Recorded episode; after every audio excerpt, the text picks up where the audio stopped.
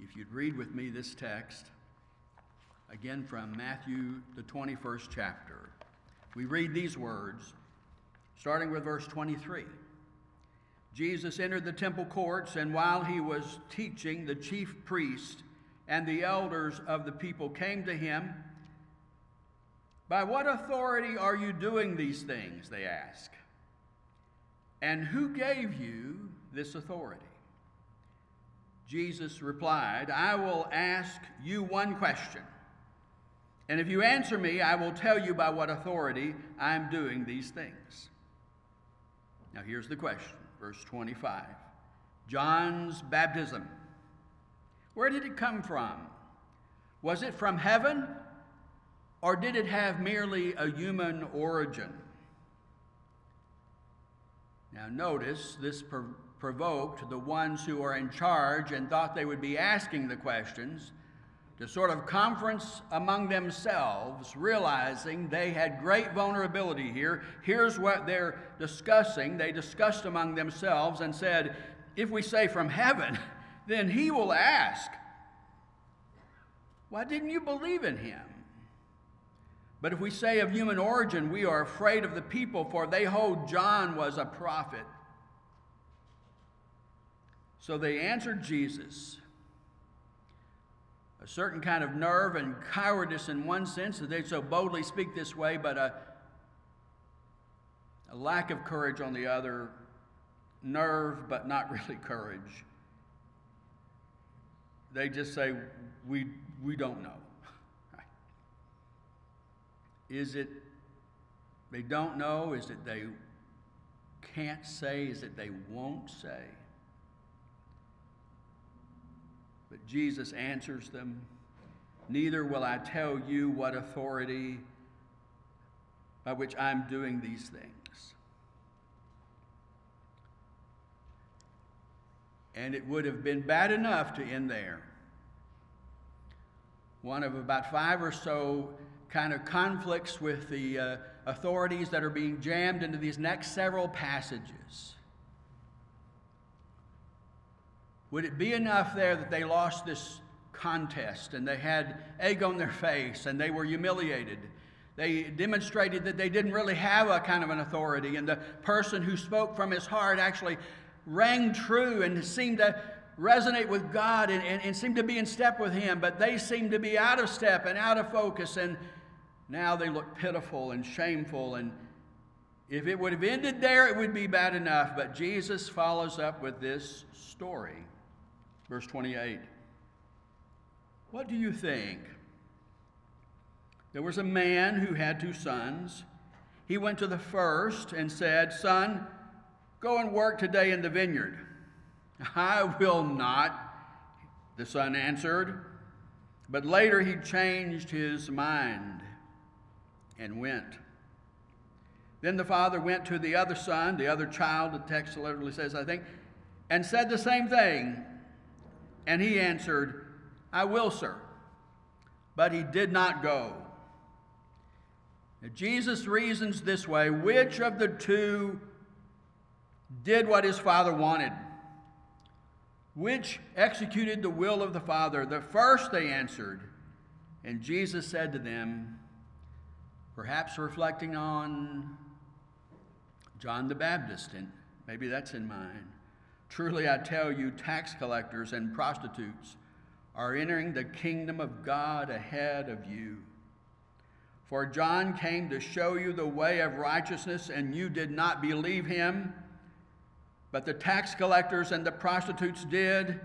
And even after you saw this, you did not repent and believe him.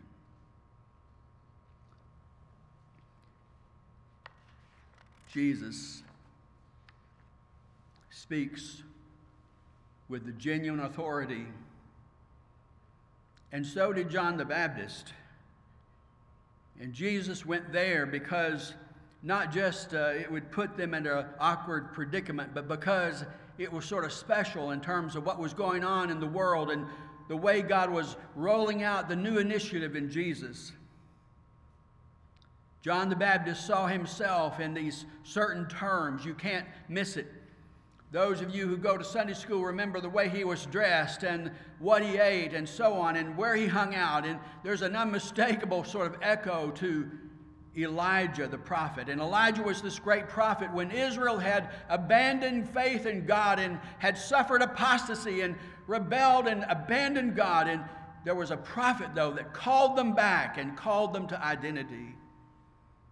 John the Baptist also echoes passages from Isaiah and passages from Malachi. He sees himself as the one who will go before this great Messiah who is coming to, to announce the way, to announce the kingdom. And part of what that means in the ministry of John the Baptist is that he would call together and, and suggest that while they were spiritually dead and they had forfeited their place before God by their terrible disobedience, that God would still do his great work and God would bring this great purpose. And he would call a people to repentance. And they would leave their lives of abandonment and they would come and rally behind God's purpose, be a part of the new kingdom that was being initiated.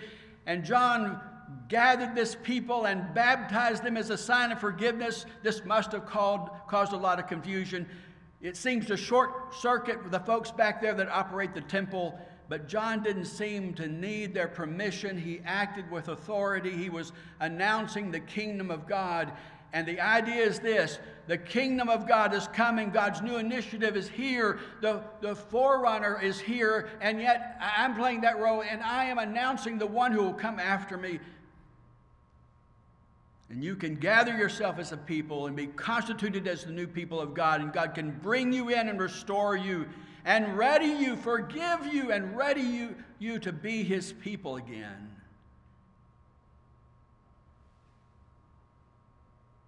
And they would have none of it. It was out of their uh, sort of scope and out of their routine. It disturbed their sense of power and their sense of control. They were the ones who had, by the way, all the legal credentials, and they had the long tenure of service. They had all these things going for them, and the whole thing just seemed offensive. To have this upstart come from nowhere. And they could not appreciate and could not discern God's voice, and if they did, they were even more guilty. And so Jesus zings them on authority, and then Jesus brings things even further with this story about the two sons. There are the good boys and good girls who do things right and say, Yes, yes, I'll do that. They seem compliant at every turn. And then at crucial moments, they seem to falter. And then there are bad boys and bad girls, and they do the worst kind of reckless rebellion and defiance of God and go their own way. But in the parable's idea, this wayward child, this wayward son, repents. His heart and mind are changed. And he goes and does what the Father says. And the brutal reality of the story is there before Jesus' opponents. They know for sure who the one is that's faithful to do God's purpose. Rabbis uh, discuss this um, kind of a question. Um, there's a conversation or two that's captured. Uh, some would suggest that if we're the child of God, we're the child of God. There's just not anything that's ever going to interrupt that. And there's others who suggest that no, you can forfeit your status as a child. And if you don't comply and follow and show respect for your, for your father and your mother, if you don't show uh, respect for, for, for God, if you, if you don't show some sense of appreciation, no sense of obedience, no shared, sense of shared sort of uh, in, in investment in vision, then frankly, you're just not a child anymore. And Jesus' teaching seems to correspond with the last of those. He suggests that these uh, folks with authority, folks with a fine religious pedigree, folks that want to look and be appropriate and, and be fitting and, and respectable. Wow, can it be that they could disqualify themselves because they just can't get this idea? That God wants to gather the broken and the rebellious of this world and bring them back to Himself. And strangely, these religious folk are on the outside looking in. They're the folks who said, yes, yes, but when God acts, they just say, no, no, no not that. And strangely enough, in the, in the preaching of both John the Baptist and also in the preaching of Jesus, it's the folks that are rowdy and disqualified who seem not to have a religious leg to stand on, who come and hear Jesus. There's a Zacchaeus who's never thought anybody could ever put him back into commission. There's again and again these folks who are on the outside looking in, but they hear about Jesus and they come to Jesus and they embrace faith. And everybody ought to be happy, but not everybody's happy. Now, I'm here to celebrate faith and the goodness of God, and I'm grateful for it. But it does occur to me that I'm a person with religious pedigree. I have an office and I have a degree. I've served churches.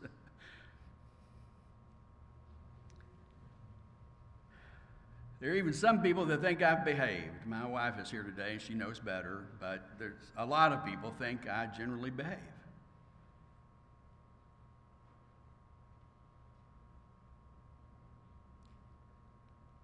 most people would score me with the respectable, decent folk in the world never robbed the convenience store or done the drugs and was a pretty good kid. I cared about what my dad and my, my mother might think.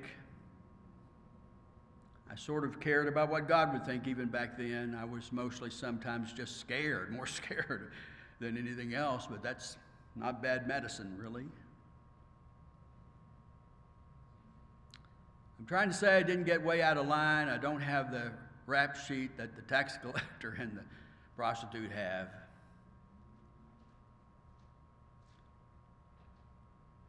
And such a story sort of worries me.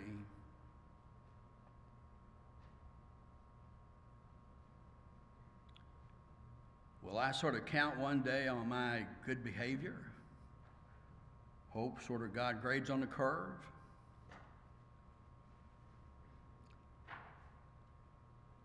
It could be easy for me to say, let's just grade on the basis of a long term steady behavior. But it would not do, right? But it would not do, not even for some straight and narrow folks like me. I not only didn't inhale, I didn't take it in the first place. And uh, the truth is this uh, I, I, was uh, a good kid and I, I played it pretty straight and so on along the way, but I just want to tell you I know enough about myself and I know enough about what goes on deep in my heart, and I know my spirit towards God, and I know how I can reject him. And, and I know I can see him at work and say, Please, not now, God, not me. What, what is going on here? I, I want to know, I want you to know I've got that in my heart. And maybe I didn't do the worst of things. Maybe I was uh, faithful at part. Sometimes maybe I was just scared. I was cowardness, had cowardness. Wasn't a courage of my conviction sometimes. I just didn't know what to do or how to. But I want to tell you, even with my good instincts that have and good upbringing that have helped me in so many, so many, so many ways, I know in me, in the depth of my heart, somebody who knows and hopes with all of my being, it's like Jesus says. It's like this folks who've said no, folks who've wandered astray, folks who forfeited their first chance at obedience, right? Folks who went their own way, uh, folks who have uh, disqualified themselves, folks who have got rowdy and done, done things they're not, uh, they're not proud of and, and done things they ought to be ashamed of, folks who have really, really, really, really said no to God with sort of a high handed defiance. I'm so glad Jesus teaches it this way that God can take those folk and announce his kingdom and his purpose of restoring the world and restoring the lives of his broken people, even these sinful, rebellious people, God welcomes home in Jesus Christ. Amen. Wow. I need that. And uh, just because I think I might be ahead on. Uh, points, or maybe most folks don't see the, the wrongdoing I've done. And maybe I look uh, like I have credentials and so on. I don't, I don't tell you, I don't want to ever stand on credentials. I, I don't really have any hope for me with credentials. I, I know down deep within me the spirit of rebellion against God, and I just want to say I know the only hope I have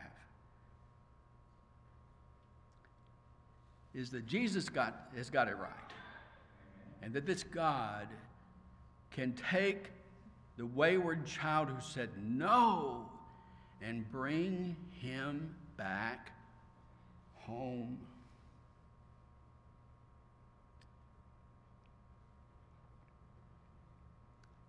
So, who's in step with God?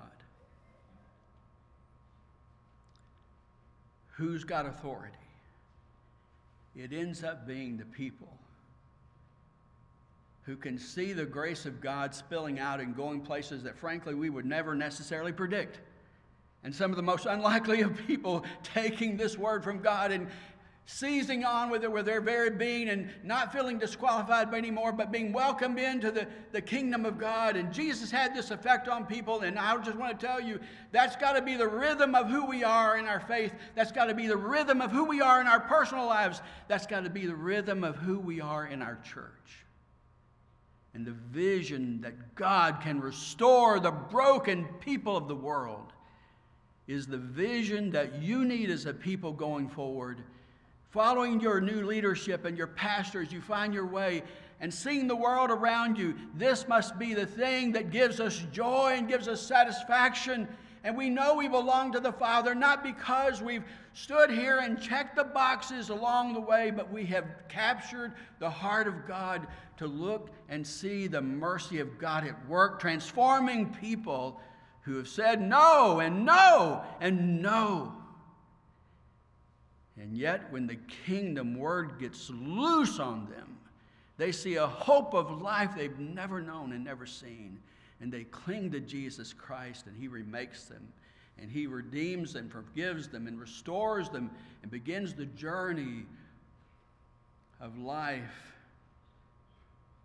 and flourishing and service. And I just want to say to you, I need it so desperately to be the way Jesus said. I want to ask you ponder this that an old preacher, he was a preacher in Syria. Isn't that interesting? Up until about the 400s, and then in Constantinople. And this famous preacher, Chrysostom, they call him, the golden mouth preacher, he says it this way It is an evil thing not at first to choose the good but it is worse not even to change afterwards. And so his punchline is let no man of them that live in vice despair, and let no man who lives in virtue slumber. The kingdom is come, and we must all, all be ready to take joy in what God is doing. No despair no despair. That gets hard for a season like this, doesn't it? But no despair. Are you, are you happy with uh, uh, the way people around you are behaving? Are you, are you happy with the world? You, or don't you sense its brokenness? But no despair, no despair. The gospel says we serve a God who can take the broken and wayward and bring them into the kingdom and restore them. No despair in our lives.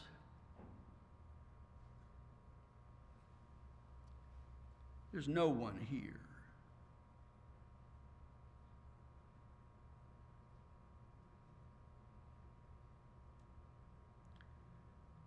Who has suffered a wrongdoing that disqualifies them from the kingdom participation. And I'm here to tell you don't despair. And I'm here to tell you don't slumber. Don't be, be uh, occupied with what we're doing and, and what's going on to miss the greatness and goodness of God. No despair, no slumber. There were two sons. And one said, You've got to be kidding. No way. I'm not doing that.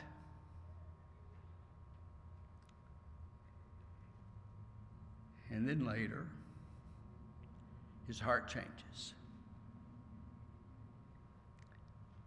His mind is opened. And he goes to serve the Father. And some are saying, oh, yeah, we're in. We've always been in. Oh, yes. Oh, yes, Lord.